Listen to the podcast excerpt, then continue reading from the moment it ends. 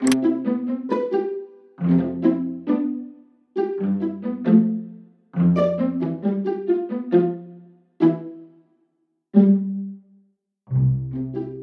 I'm Nathan from Dumbo Feather Magazine. Today on the podcast, we have a 15 minute reflection on the topic of uncertainty, which has come via our dear friend Catherine Ingram. You might have already come across Catherine in our work. She's an international Dharma teacher and writer, currently based in the Northern Rivers. And she has a podcast called In the Deep, which I turn to often for perspective and solace in challenging times. What you're about to hear is an excerpt from a dialogue with Catherine during one of our group huddles at Small Giants.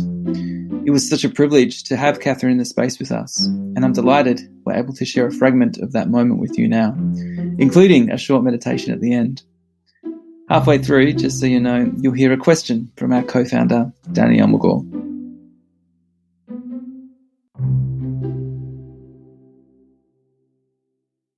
Well, Mad suggested we speak a bit about uncertainty, which is a subject on our minds and has been, at least for the past year, and longer for us here in Australia, of course, because our crisis began months before the COVID crisis landed.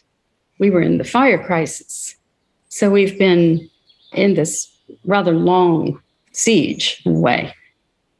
And I have thought a lot, often when I've felt frustrated or restricted or contained or, you know, just uncomfortable in my skin. One of my tricks in my in my practice, you could say, is I ask myself, where does it hurt? And usually, what I mean by that is, what is the thought that hurts? And usually, the thought that hurts is that this is impeding my ideas about my future. This is hindering my plans. This is perhaps taking away some of my dreams, or many of them, my adventures, and the way that one could, in a sense, reinvent oneself, right? You could shake it up and do something really different. Those options are not on the table. They're not on the table. They haven't been on the table for this past while. And that's been an adjustment for we who are so privileged because we're used to having options. That's been part of the fun we've lived in. We could just dream anything and then we could make a lot of those dreams happen. So, where it hurts is the adjustment into the reality that we have. It's that disparity of a reality that had lots of options and a reality that has fewer, at least right now. And one of the things I've soothed myself with is it's leveled the playing field because this is how most of the world has lived in history. Most of the world in history did not move beyond what we consider a postal code. They just lived in a small area. Yes, there were hunters and gatherers who went a little further afield, but not much. They had to get back to camp by the end of the day or so, or every couple days. So people didn't move around a whole lot throughout most of human history, and even in more recent history. Even my parents who actually had means, but they really didn't travel like we all have become used to traveling and to doing all kinds of things. It's a relatively new thing in history to have this level of roaming around the world freedom. And it's amazing how, when you start letting go of that expectation, not that it goes entirely, because I do still chomp at the bit, but when that readjusts itself into okayness and into gratitude for what's here and how life is now. And it has its jewels. And I suspect that each of us have discovered a lot of those jewels. For one thing, we've had to be more contemplative. We've had a whole lot more time hanging around, retreat like. So we've had inevitably insight has arisen because we've been quieter by necessity. It has had its jewels. And it's also perhaps adjusted for us very clearly what the priorities are, like what actually does matter. And we've had to let go of a lot of things. We've had to let go a lot. We've had to make some big changes, or they've come to us, I should say. And we've been pretty flexible in doing all of that, changing on a dime. You in Melbourne have been astonishing, actually, even in this last go around with very little notice. Lockdown, hard lockdown, five days, but nothing to speak of the four months you did already. So it's a testament to the human spirit. It's a testament to even we, the privileged, who've had to adjust to this. And my reminder to us all is that in truth, we actually always did live in uncertainty. We just didn't know it as well. We didn't know it as clearly as we now know it. But we always lived in uncertainty we had different expectations due to our statistical probabilities, right? We could all, in our time, in our modern last few decades, many decades, probably, I guess, since World War II, we had assumptions that were realistic about a good future and about a longevity you know, those were our statistical probabilities for ourselves and for everyone we knew, even though we knew anything could happen to anyone at any time, sure. But we were playing very good odds. Nevertheless, we still had uncertainty. And now we see the power and the, in a sense, the inevitability of how quickly that can happen. So I say use it, make it an ally. Let yourself have a certain readiness of pivoting, of adjusting, of letting go. And let yourself also use this very powerful teaching that we've had as a world community. But I think the privileged of the world got the lesson more in a surprise way than the others did because the others were living in that more or less already. Let it be your ally in that it forces you to be appreciative for every little thing you're experiencing. As Carlos Castaneda used to say, when you have kept death over your left shoulder as your ally, not as a dark raven about to pounce on you, but just as a whisper, it aligns your steps in your life. It makes you sweeter, actually. It makes your tender moments with all that you love, like those are your real jewels. That's your actual wealth. I have been no stranger to these kinds of conversations. I was really indoctrinated in the understanding of impermanence. I know, as Heraclitus said, that change alone is unchanging. I know all of that. I knew it well, I thought, intellectually. but I must say, I have never felt in my life the presence of uncertainty so strongly. And I I'm finding its jewels. It's an adjustment. There's aspects of it that are hard, but it's also beautiful in its own way. It forges metal in your soul and your being.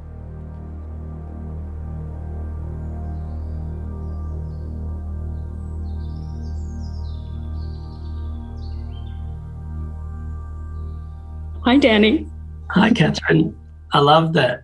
I was thinking about it as you were talking, almost this sense of the story that I have about the world and the reality of the world. And, you know, the illusion of control I wrote there in the chat was when my story and the reality seemed to align. So it seemed like I had control over that reality because it was aligned with my story. Yeah. Um, so I wonder whether it was ever, you know, there, there was always an illusion of control you know, that my story, which you know has sort of been built inside a particular system, uh, aligned with the system as you'd expect it would growing up. Now that story and the reality, and that feels like someone's taken away that control, but but I think they've just taken away the alignment, so the dissonance there. I don't know, there's a part of me that's sort of wondering whether the redefining the story is the work to do now, which is, I think, is things like the MBE and our conversations around the next economy is so big, redefining the story and realizing that reality is not set. So I sort of felt last year I was looking for every reason to defend why it's all falling to shit. Thanks this and thanks that.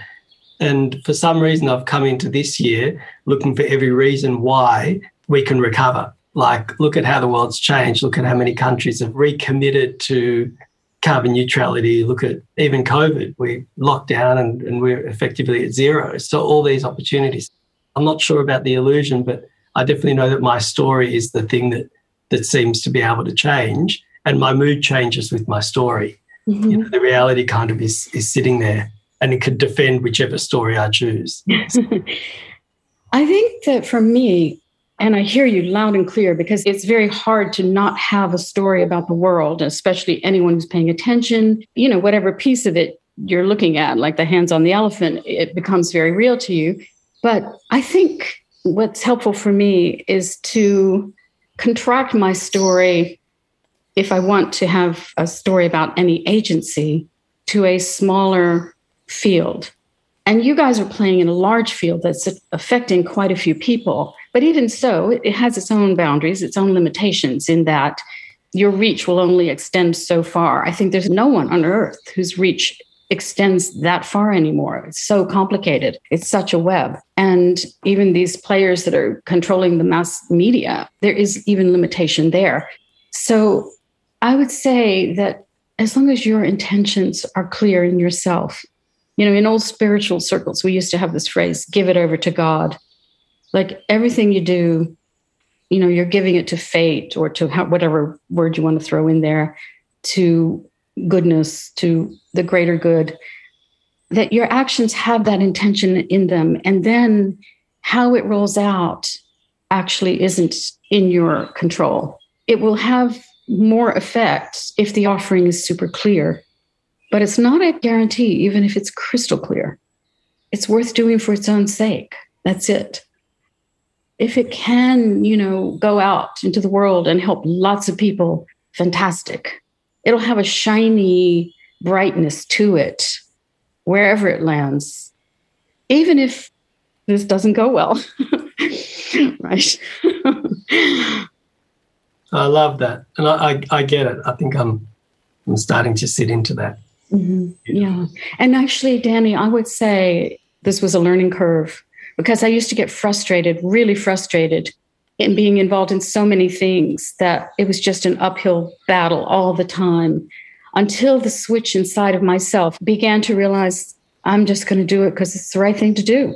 And that's the only need I have for doing it. And then a lot of energy gets freed up because you're not so attached to the goal and that's not sucking off part of your attention and also adding in a layer of frustration when things aren't going that direction. When you're feeling, okay, I'm just doing this for the greater good in the moment, then you're continually reaffirmed in that, right? And you're no longer watching. So, I mean, you can't help but notice how it's playing out, but you're not watching it with panic or with extreme disappointment or whatever.